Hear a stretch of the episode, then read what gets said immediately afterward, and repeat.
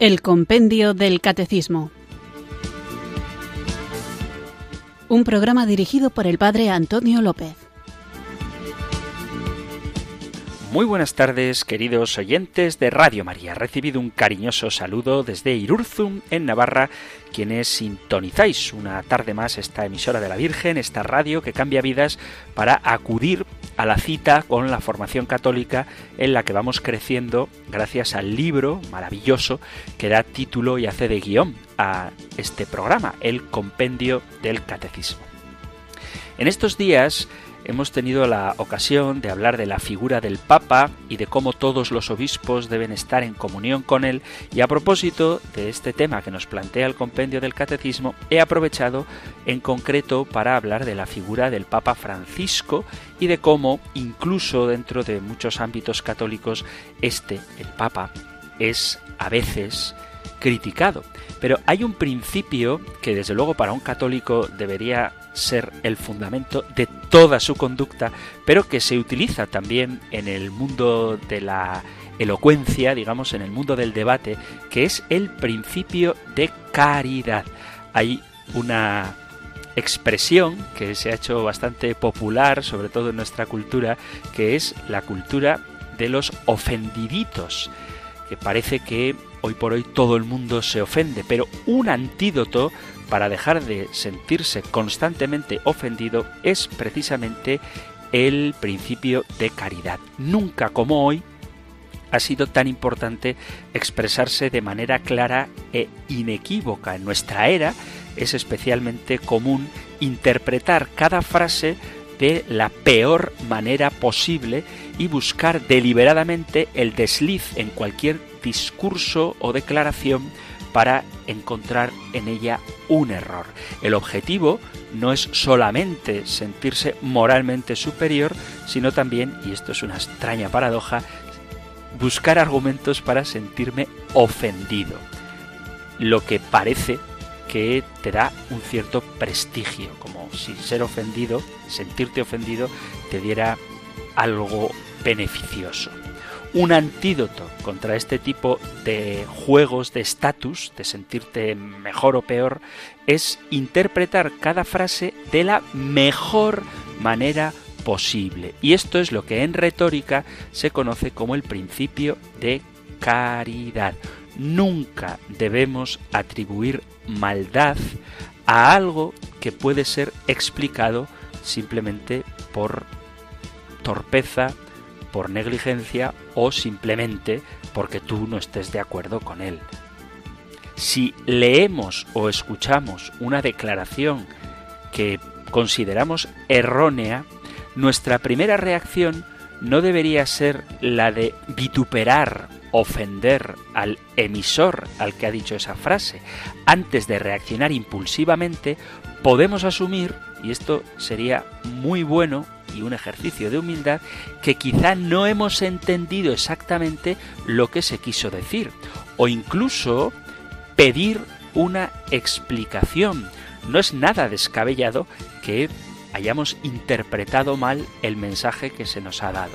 Y este tipo de malentendidos es lo que da como resultado una actitud defensiva en la que ponemos en boca del interlocutor cosas que él no ha dicho. Y esto lo digo referido al Papa y también referido a nuestras relaciones personales, que muchas veces se ven influenciadas por un ambiente político crispado, donde cuando uno hace una afirmación, enseguida se dice lo que estás queriendo decir es que tal cosa. Y eso no es así. Por ejemplo, cuando el Papa Francisco dice que las personas que tienen mascotas en vez de hijos son unos egoístas, se dice, lo que estás queriendo decir es que los animales no valen nada. Eso no es lo que se está queriendo decir.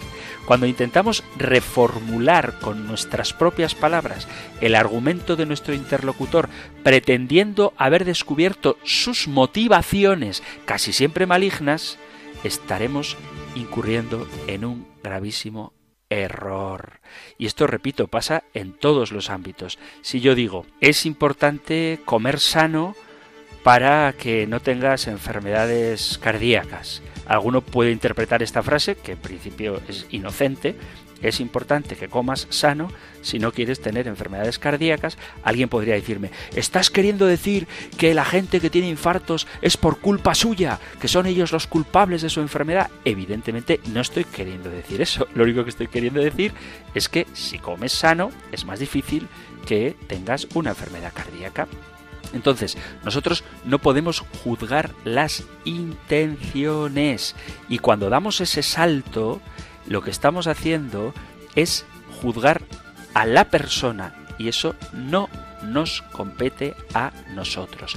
El principio de caridad es precisamente dar la mejor interpretación posible de las muchas que se pueden hacer a una frase.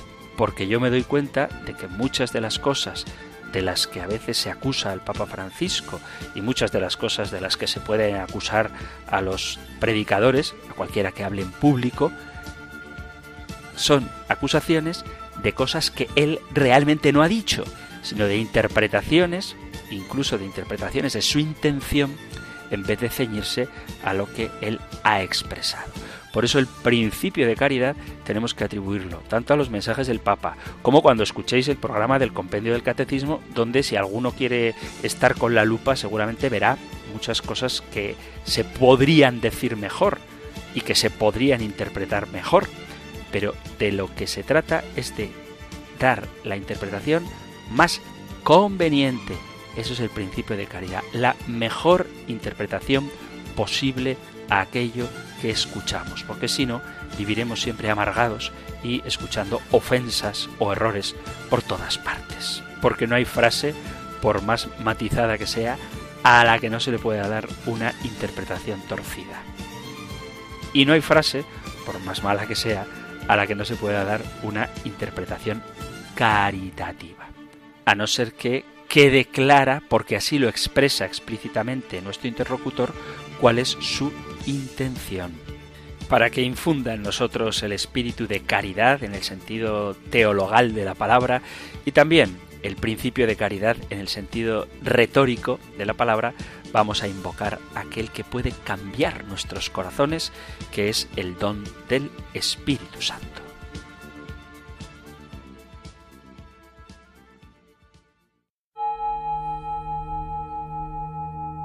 Ven Espíritu, ven Espíritu, ven Espíritu,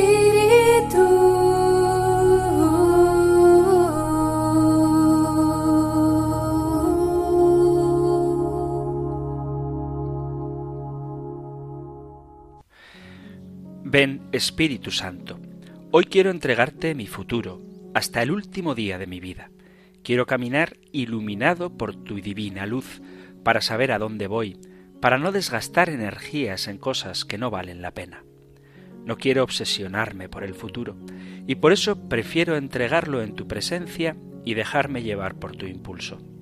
Espíritu Santo, sana mi ansiedad para que acepte que cada cosa llegue a su tiempo y en su momento, y sana mis miedos para que pueda confiar en tu auxilio y me deje guiar siempre.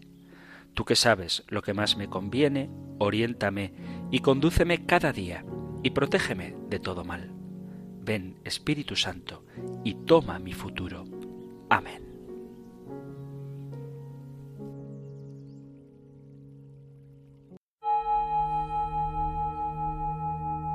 Ven, Espíritu, ven Espíritu, ven Espíritu,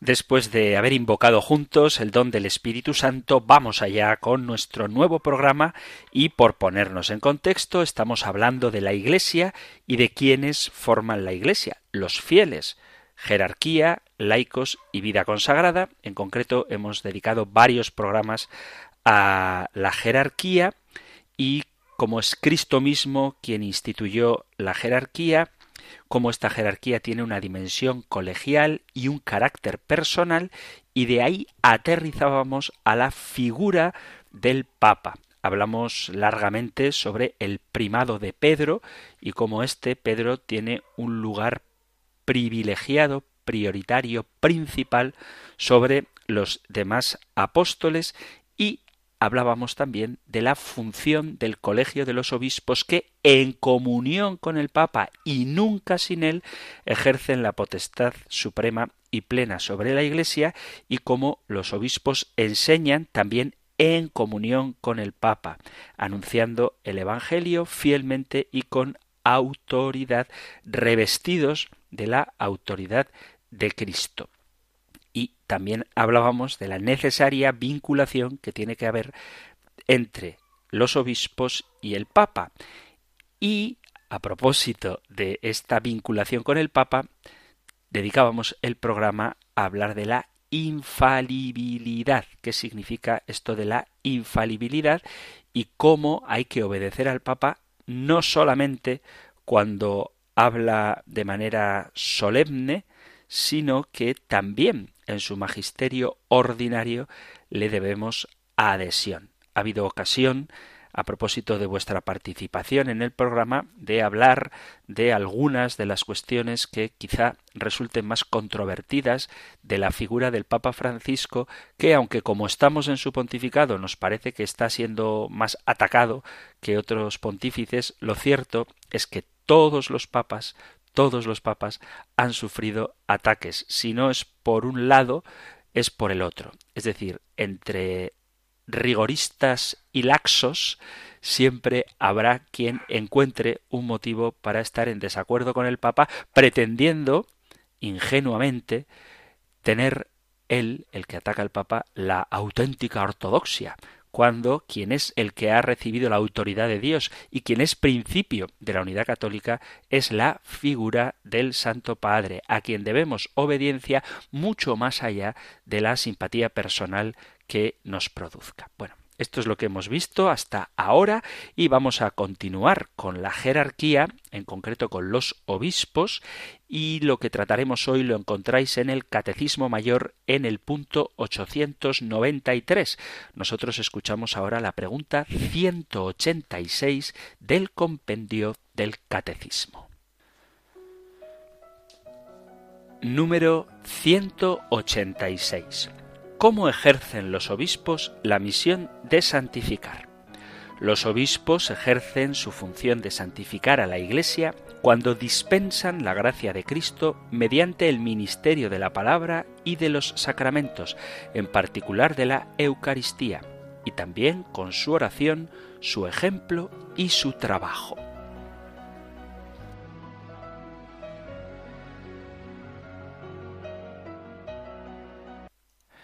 Los obispos, igual que los sacerdotes en colaboración con los obispos en unión con el Papa, tienen la triple función de enseñar, de santificar y de gobernar. Como hemos hablado de la vinculación con el Papa, porque me parecía importante subrayar este aspecto, voy a empezar, antes de hablar propiamente de la misión de santificar, de la misión de enseñar. Y una de las cosas que son importantes a la hora de enseñar, a la hora de predicar, es que esta enseñanza, esta predicación, esté precedida por la escucha de Dios. Dice el Papa Francisco: pienso que todos podemos mejorar un poco en este aspecto, convertirnos todos en mejores oyentes de la palabra de Dios para ser menos ricos de nuestras palabras y más ricos de sus palabras. Pienso en el sacerdote que tiene la tarea de predicar. ¿Cómo puede predicar si antes no ha abierto su corazón, no ha escuchado en silencio la palabra de Dios? Fuera, dice el Santo Padre, estas homilías interminables, aburridas, de las cuales no se entiende nada.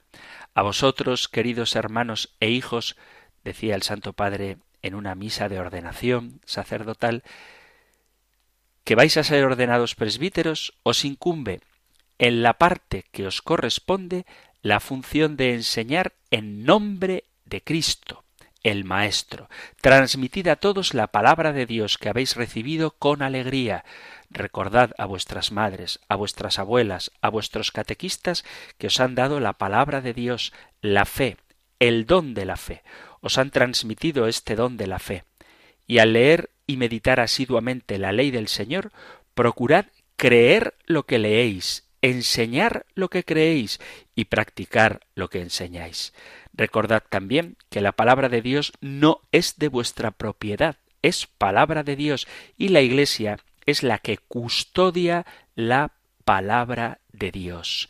Daos cuenta de qué importantes y qué bonitas son estas palabras. En primer lugar, lo que subraya el Papa, que ya hemos hablado de ello, que la Iglesia, los sacerdotes, los obispos, ni el propio Papa son propietarios, son dueños de la revelación, sino que somos custodios de la palabra de Dios. No es nuestra propiedad, es propiedad de Dios. Y además se dice que el Señor nos conceda creer lo que leemos. ¿Y eso qué significa? Que debemos leer la palabra de Dios y creerla. Segundo, enseñar lo que creéis, es decir, primero se asume interiormente, se vive eso que hemos leído, eso que hemos conocido, y se enseña. Y luego se practica lo que se enseña. No puede atribuirse a un sacerdote aquello que Jesús decía de los fariseos, a un sacerdote y mucho menos a un obispo. Leo Evangelio de San Mateo, capítulo veintitrés, desde el versículo primero. Entonces Jesús se dirigió a la gente y a sus discípulos y les dijo: en la cátedra de Moisés se han sentado los escribas y fariseos. Haced pues y observad todo lo que os digan, pero no imitéis su conducta, porque dicen y no hacen. Atan cargas pesadas y las echan a las espaldas de la gente, pero ellos ni con el dedo quieren moverlas. Todas sus obras las hacen para ser vistos por los hombres. Se hacen bien anchas las filacterias y bien largas las orlas del manto. Quieren el primer puesto en los banquetes y los primeros asientos en las sinagogas, que se les salude en las plazas y que la gente les llame rabí. Vosotros, en cambio, no os dejéis llamar rabí, porque uno solo es vuestro maestro y vosotros sois todos hermanos. Ni llaméis a nadie Padre vuestro en la tierra, porque uno solo es vuestro Padre, el del cielo. Ni tampoco os dejéis llamar doctores, porque uno solo es vuestro director, el Cristo. El mayor entre vosotros sea vuestro servidor, porque el que se ensalce será humillado y el que se humille será ensalzado. Hay quien a veces, cuando se lee este pasaje, pretende que el reproche se lo está haciendo Jesús a los sacerdotes, y a veces dice: ¿veis? Los curas dicen y no hacen. Bueno, vamos a dejar claro que cuando Jesús pronunció estas palabras todavía no había instituido el ministerio sacerdotal católico, todavía no había celebrado la última cena ni había constituido el presbiterado. Por lo tanto, cuando Jesús habla de esto, no se está refiriendo a los curas, a los sacerdotes ni a los obispos, sino que está hablando de los fariseos, que no podemos identificar, haciendo una correcta interpretación de la Sagrada Escritura, con los curas, con los sacerdotes del Nuevo Pacto. Y por otro lado, quiero aprovechar este texto que acabo de leer para que entendamos bien las palabras de Jesús cuando dice que no llaméis Padre vuestro a nadie. Y esto lo digo porque a veces cuando uno habla de nuestro Santo Padre, o cuando habla del obispo como padre, o cuando a los sacerdotes se nos llama padres, cosa que a mí, creo que alguna vez lo he comentado, me encanta, me gusta mucho más que me digan Padre Antonio que Don Antonio. Bueno, pues hay gente que de otras religiones o de otros grupos cristianos que dicen que no hay que llamar padre a nadie porque así lo expresa Jesús. Hace poco me pasó: tú eres el padre, y, y otra persona que pasaba por ahí, el padre no, el sacerdote. Y dije yo: hombre, padre también, pero Jesús dice que no llamemos padre nuestro a nadie. Y dije: hombre, ni maestro tampoco se puede llamar. Entonces, ¿cómo tenemos nosotros que llamar a los sacerdotes y también a los obispos? Pues les podemos llamar padres, rotundamente. Sí, podemos llamar padre a los sacerdotes. ¿Por qué? no es válida la acusación de que llamamos Padre desobedeciendo a Jesús, a los curas, cuando el propio Cristo ha dicho que no llamemos Padre nuestro a nadie. Mirad, tenemos que comprender lo que el uso de la palabra Padre significa. Padre lo utilizamos en referencia a nuestros padres terrenales. ¿Os imagináis un protestante que le prohíba a su hijita llamarle padre o papá porque Jesús está restringiendo o prohibiendo el uso de esta palabra? Cuando nosotros hablamos de Padre referido a Dios, estamos haciendo una analogía con la paternidad natural. Y lo mismo al revés, cuando nosotros hablamos a nuestro Padre terreno, estamos haciendo una comparación con lo que Dios ha dado para nosotros.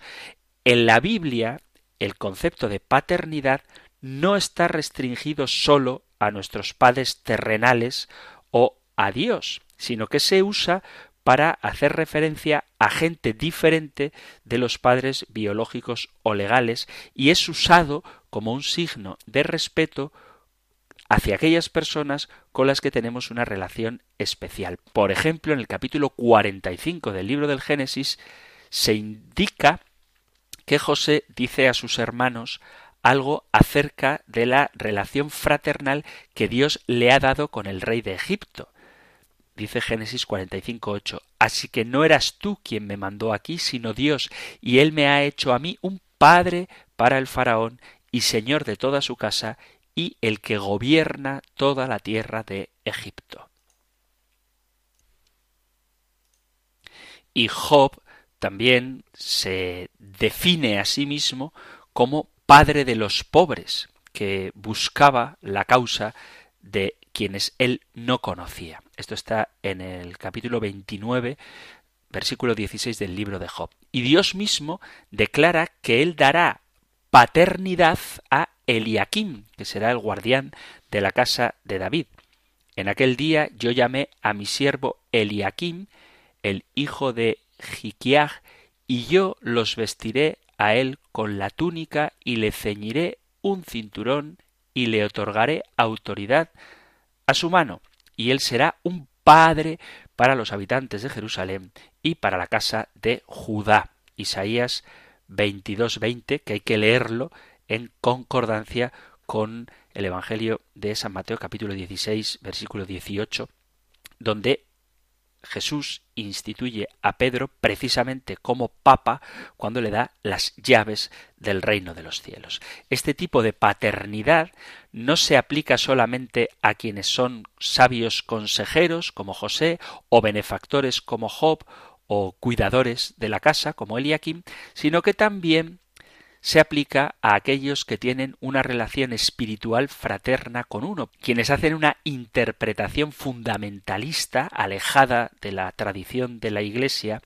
interpretan que en el Nuevo Testamento ha habido un cambio, diciendo que mientras quizá en el Antiguo Testamento se podía llamar Padre a algunos, desde Jesucristo esto no está permitido. Pero esta interpretación no es correcta. Primero, porque la excepción no llamar padre a nadie no dice excepto a tu padre biológico. Y sin embargo, todo el mundo entiende, incluso los protestantes, que llamemos padre a nuestros padres.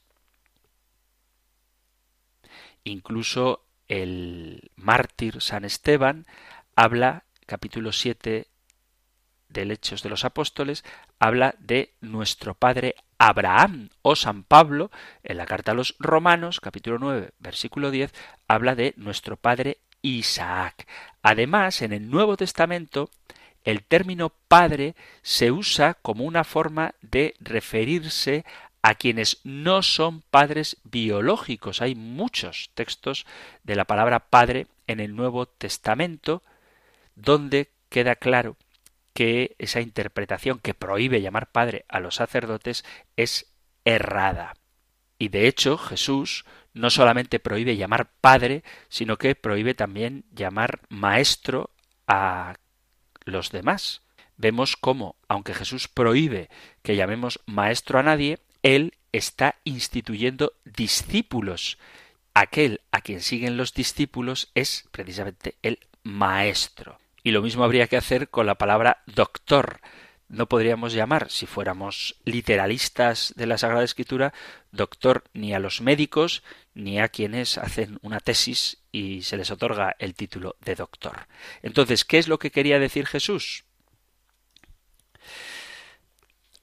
Hay que conocer el contexto.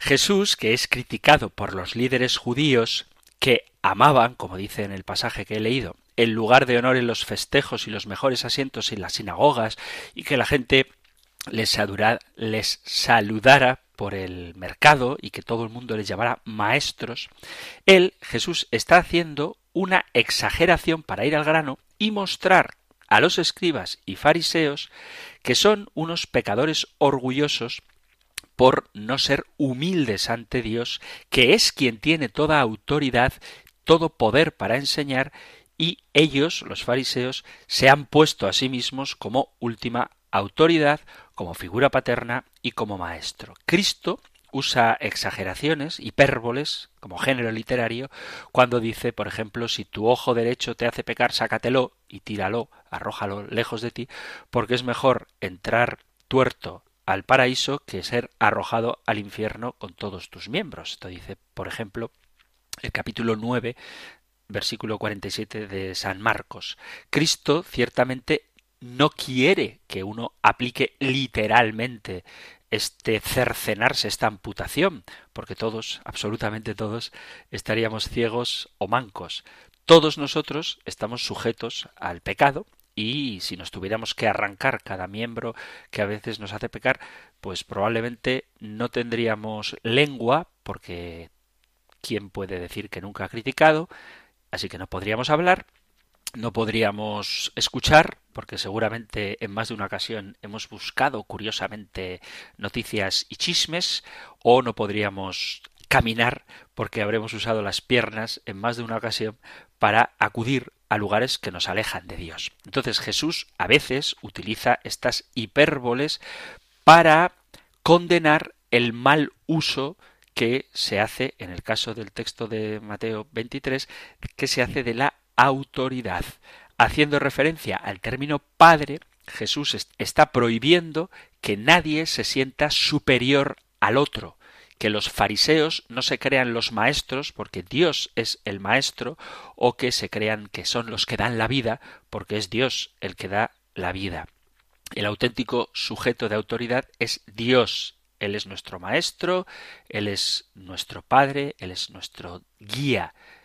Y este es el porqué, cuando nos referimos a los sacerdotes como padre, lo hacemos reconociendo que ellos, o que nosotros, somos los que actualizamos la paternidad de Dios. Además, en tanto en cuanto engendramos a la vida eterna administrando el bautismo, nos convertimos en padres. La práctica antiquísima de llamar padres a los sacerdotes viene desde casi el tiempo de los apóstoles, y tiene sentido llamar al sacerdote y de manera especial a los obispos y al Papa padre, porque son hijos espirituales y expresa un afecto filial hacia quienes somos servidores, llamándonos precisamente padres, sabiendo que como miembros de la comunidad, de la diócesis o de la parroquia, nosotros, los sacerdotes, y ellos, los obispos y el Papa, tenemos el compromiso del cuidado espiritual y de tener una relación filial con nuestros feligreses. Son muchas las veces en las que los apóstoles hablan de la gente a la que se dirigen con expresiones como mi hijo o mi pequeño, tanto en la Carta a los Gálatas, Timoteo, Tito, Filemón, Pedro, el Evangelio de San Juan, la carta de San Juan, las cartas de San Juan, aparecen estas expresiones. Por lo tanto, sí es correcto llamar al sacerdote padre. Y cuando Jesucristo prohíbe llamar a los fariseos padres, o maestros, o doctores, es porque ellos han querido ocupar un puesto que no les pertenece. Mientras que los sacerdotes, los obispos y el Papa son padres en tanto que ejercen en la tierra la paternidad de Dios. Y un modo de ejercerla es precisamente santificando a su pueblo. Y también, como un buen padre, educando, enseñando a su hijo.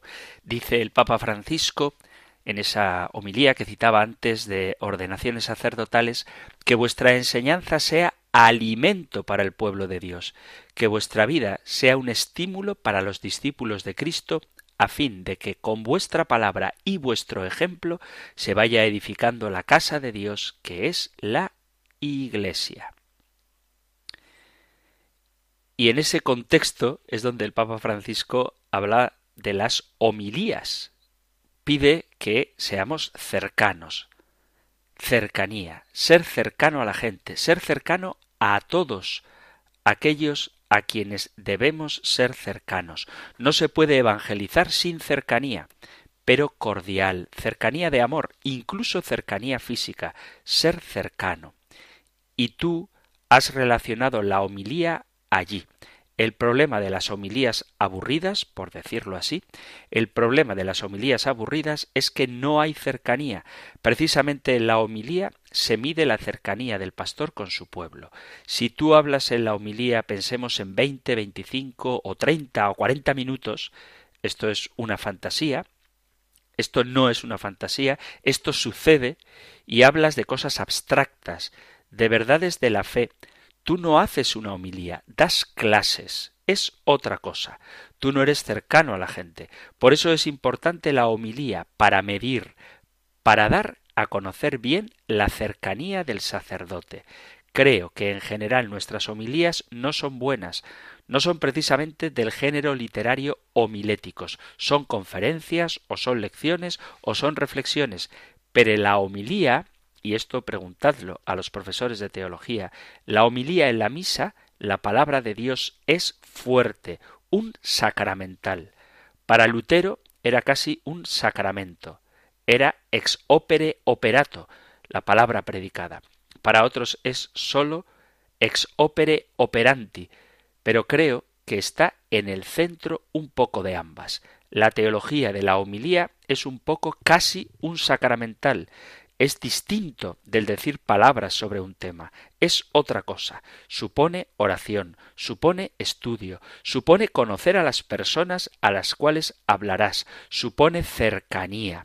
Acerca de la homilía, para ir bien en la evangelización, debemos ir bastante adelante, estamos con cierto retraso. Es uno de los puntos de la conversión que la Iglesia necesita hoy, adecuar bien las homilías para que la gente comprenda. Vamos a hacer aquí una paradita para escuchar una canción que nos anime a agradecer a Dios por los sacerdotes y a rogar por nosotros, que no seríamos nada si nuestro pueblo fiel no nos sostuviera con su oración y, como dice el Papa, con la cercanía. Nosotros debemos estar cercanos al pueblo y el pueblo cercano a nosotros.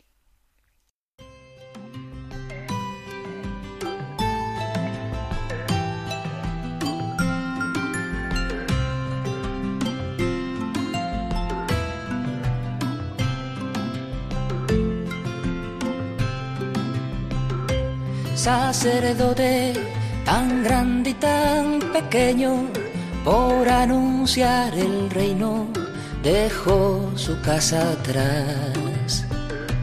Sacerdote, la vida pone en juego, pastor es para el pueblo, un guía a la verdad. Sacerdote, tan rico en los esfuerzos, tan pobre en los no quiero, pues quiere siempre ahora ya. Pastor con el buen pastor, al pie de la cruz, con el que está en cruz, lámpara de luz, en la oscuridad, en sus manos da el pan de vida. Pastor con el buen pastor, al pie de la cruz, con el que está en cruz, lámpara de luz, en la oscuridad, en sus manos da el pan de vida.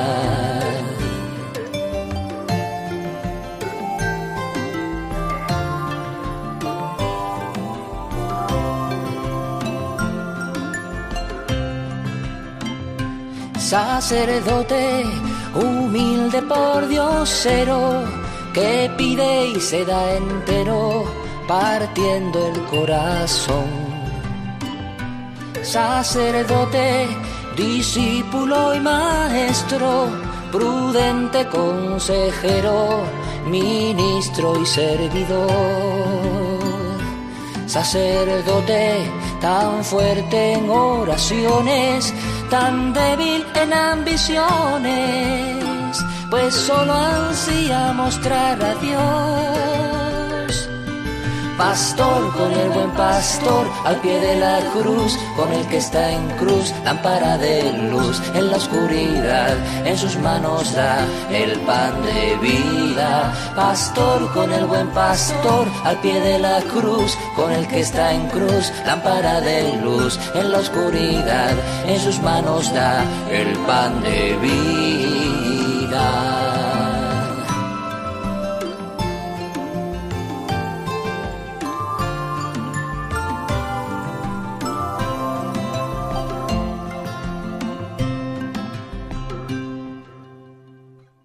Estás en Radio María escuchando el Compendio del Catecismo, nuestra cita diaria con la formación católica aquí en esta emisora de la Virgen de cuatro a cinco de la tarde, una hora antes si nos escuchas desde las Islas Canarias, y hoy estamos con la pregunta ciento ochenta y seis, ¿cómo ejercen los obispos la misión de santificar?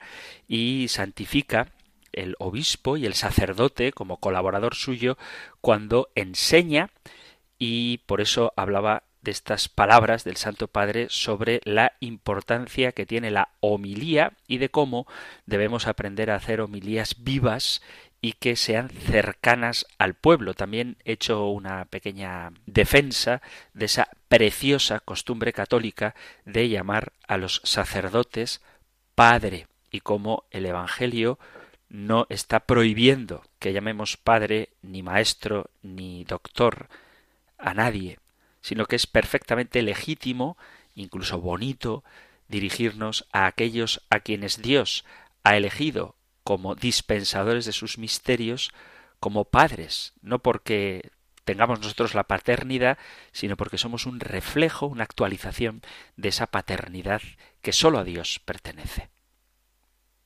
Además de la palabra, otra de las funciones de santificar, otra de las herramientas de santificación que tienen los obispos y que los sacerdotes como colaboradores suyos también ejercemos es el de los sacramentos. El Compendio del Catecismo subraya de manera particular la Eucaristía, pero no solo la Eucaristía.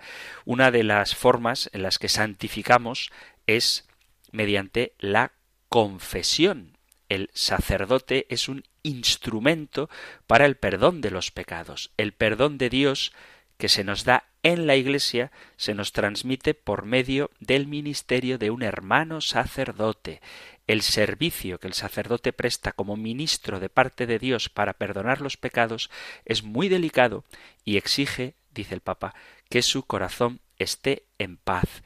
Que el sacerdote tenga el corazón en paz, que no maltrate a los fieles, sino que sea apacible, benévolo y misericordioso, que sepa sembrar esperanza en los corazones y sobre todo que sea consciente de que el hermano que se acerca al sacramento de la reconciliación busca el perdón y lo hace como se acercaban tantas personas a Jesús para que les curase.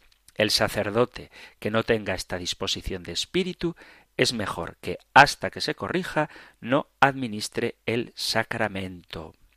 En el sacramento de la reconciliación sucede a menudo escuchar la experiencia de los fieles que nos cuentan haber encontrado en la confesión a un sacerdote muy riguroso o, por el contrario, muy liberal, rigorista o laxista. Estas expresiones son del Papa. Y esto no está bien. Que haya diferencias de estilo entre los confesores es normal, pero estas diferencias no pueden referirse a la esencia, es decir, a la sana doctrina moral y a la misericordia. Ni el laxista ni el rigorista dan testimonio de Jesucristo, porque ni uno ni el otro se hacen cargo de la persona que encuentran. El rigorista se lava las manos, en efecto, la clava a la ley entendida de modo frío y rígido. El laxista, en cambio, se lava las manos. solo aparentemente es misericordioso, pero en realidad no toma en serio el problema de esa conciencia minimizando el pecado. La misericordia auténtica se hace cargo de la persona, la escucha atentamente, se acerca con respeto y con verdad a su situación y la acompaña en el camino de la reconciliación. Y esto ciertamente es fatigoso. El sacerdote verdaderamente misericordioso se comporta como el buen samaritano, porque su corazón es capaz de compasión, porque es el corazón de Cristo. Ante todo, el protagonista de la santificación y también del ministerio de la reconciliación es el Espíritu Santo. El perdón que el sacramento confiere es la vida nueva transmitida por el Señor resucitado por medio de su Espíritu. Recibid el Espíritu Santo. A quienes les perdonéis los pecados, les quedan perdonados. A quienes se los retengáis, les quedan retenidos. Evangelio de San Juan, capítulo veinte, versículo veintidós. Por lo tanto, los sacerdotes están llamados a ser siempre hombres de Espíritu Santo, testigos y anunciadores gozosos y fuertes de la resurrección del Señor. Este testimonio se lee en el rostro, se oye en la voz del sacerdote que administra con fe y con unción el sacramento de la reconciliación. Él acoge a los penitentes, no con la actitud de un juez y tampoco con la actitud de un simple amigo, sino con la caridad de Dios, con el amor de un padre que ve regresar al hijo y va a su encuentro, del pastor que ha encontrado a la oveja perdida. El corazón del sacerdote es un corazón que sabe conmoverse, no por sentimentalismo o por mera emotividad, sino por las entrañas de misericordia del Señor. Si bien es verdad que la tradición nos indica el doble papel de médico y juez para los confesores, no olvidemos nunca que como médico está llamado a curar y como juez a absolver. Si la reconciliación transmite la vida nueva del resucitado y renueva la gracia bautismal, entonces nuestra tarea, la de los sacerdotes, es la de regalarla generosamente a los hermanos. Dar, donar, regalar esta gracia. Un sacerdote que no cuida esta parte de su ministerio, tanto en el tiempo que le dedica como en la calidad espiritual, es como un pastor que no se ocupa de las ovejas que ha perdido. Es como un padre que se olvida del hijo perdido y descuida esperarlo. Pero la misericordia es el corazón del Evangelio. No olvidéis esto. La misericordia es el corazón del Evangelio. Es la buena noticia de Dios que nos ama, que ama siempre al hombre pecador y con este amor lo trae a sí y lo invita a la conversión. No olvidemos, sacerdotes, que a los fieles a menudo, y esto lo vemos, les cuesta acercarse al sacramento, sea o por razones prácticas o por la natural dificultad de confesar a otro hombre los propios pecados. Por esto es necesario trabajar mucho sobre nosotros mismos, sobre nuestra humanidad, para no ser nunca obstáculo, sino favorecer siempre el acercamiento a la misericordia y al perdón. Pero muchas veces sucede que una persona viene y dice: no me confieso desde hace muchos años. He tenido este problema. He dejado la confesión porque he encontrado a un sacerdote y me ha dicho esto. Y en lo que cuenta la persona se ve la imprudencia y la falta de amor pastoral. Y se alejan por una mala experiencia de la confesión. Si se tiene una auténtica actitud de padre que viene de la bondad de Dios, esto no pasará jamás. A lo largo del tiempo, la celebración de este sacramento pasó de una forma pública, porque al principio se hacía públicamente, a la forma personal reservada de la confesión. Sin embargo, esto no debe hacer perder la fuente eclesial que constituye el contexto vital. En efecto, es la comunidad cristiana el lugar donde se hace presente el Espíritu, que es quien renueva los corazones en el amor de Dios y hace de todos los hermanos una sola cosa en Cristo Jesús. Aquí entonces, ¿por qué no basta pedir perdón al Señor en la propia mente y en el propio corazón, sino que es necesario confesar humilde y confiadamente los propios pecados al ministro de la Iglesia? En la celebración del sacramento de la penitencia el sacerdote no representa solamente a Dios, sino a toda la comunidad que se reconoce frágil en cada uno de sus miembros y que escucha conmovida su arrepentimiento, se reconcilia con él, le alienta y le acompaña en el camino de la conversión y de la maduración humana y cristiana. También en el sacramento de la unción de los enfermos la Iglesia santifica y es Cristo mismo quien alivia.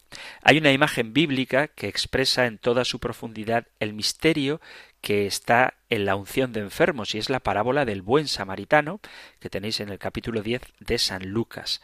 Cada vez que celebramos este sacramento, al que mucha gente parece tenerle miedo, el Señor Jesús, en la persona del sacerdote, se hace cercano a quien sufre y está gravemente enfermo o es anciano.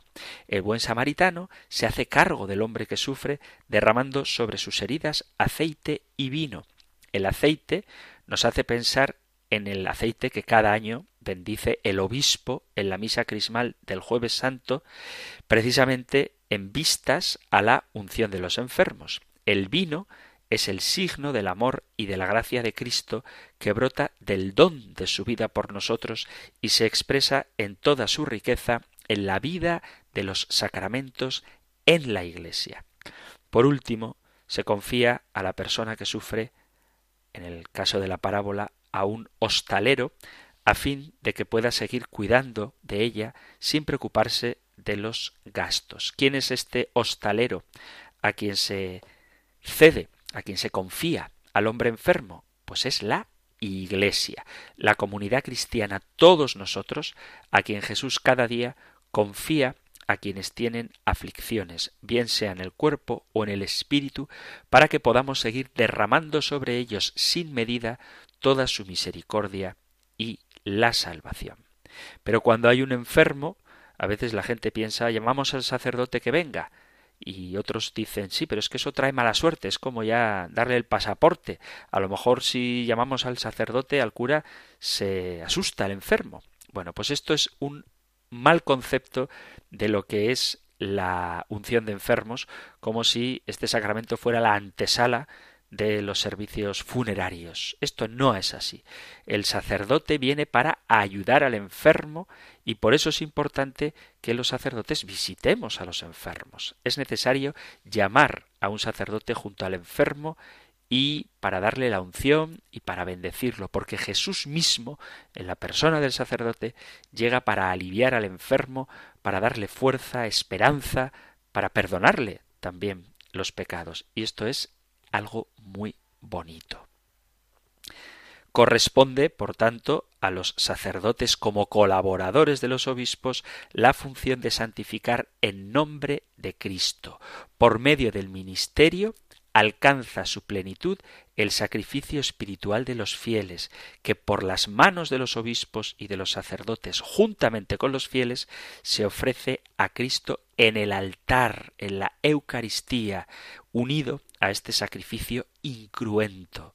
Tenemos que darnos cuenta de qué es lo que los sacerdotes hacemos cuando celebramos la Eucaristía y debemos imitar lo que conmemoramos de tal manera que al celebrar el misterio de la muerte y resurrección de Cristo nos esforcemos por hacer morir en nosotros el mal y caminar con Cristo en una vida nueva. El ministerio del obispo y del sacerdote como colaborador suyo introduce a los hombres en el pueblo de Dios por el bautismo, perdona los pecados en nombre de Cristo y de la Iglesia por el sacramento de la penitencia. Y por eso, en nombre de Cristo y de la Iglesia, tenemos que ser reflejo de la misericordia de Dios, llevando a los enfermos el consuelo y el alivio del óleo santo, y también a los ancianos sin sentir ningún tipo de vergüenza a la hora de mostrar ternura hacia quienes estamos llamados a servir. Al celebrar los ritos sagrados, al hacer la oración de alabanza o de súplica, santificamos al pueblo haciéndonos portavoces de toda la humanidad. Dice el Papa a los sacerdotes en la homilía de ordenaciones sacerdotales dice: conscientes de haber sido escogidos entre los hombres y puestos al servicio de ellos en las cosas de Dios, ejerced con alegría perenne, llenos de verdadera caridad, el misterio de Cristo sacerdote, no buscando el propio interés, sino el de Jesucristo. Sois pastores, no funcionarios, sois mediadores, no intermediarios. Estamos llegando al final del programa de hoy y tal vez algún oyente avispado esté planteándose, pero bueno, si la pregunta es ¿cómo ejercen los obispos la misión de santificar? La pregunta ciento ochenta y seis, ¿por qué estoy constantemente hablando de los sacerdotes?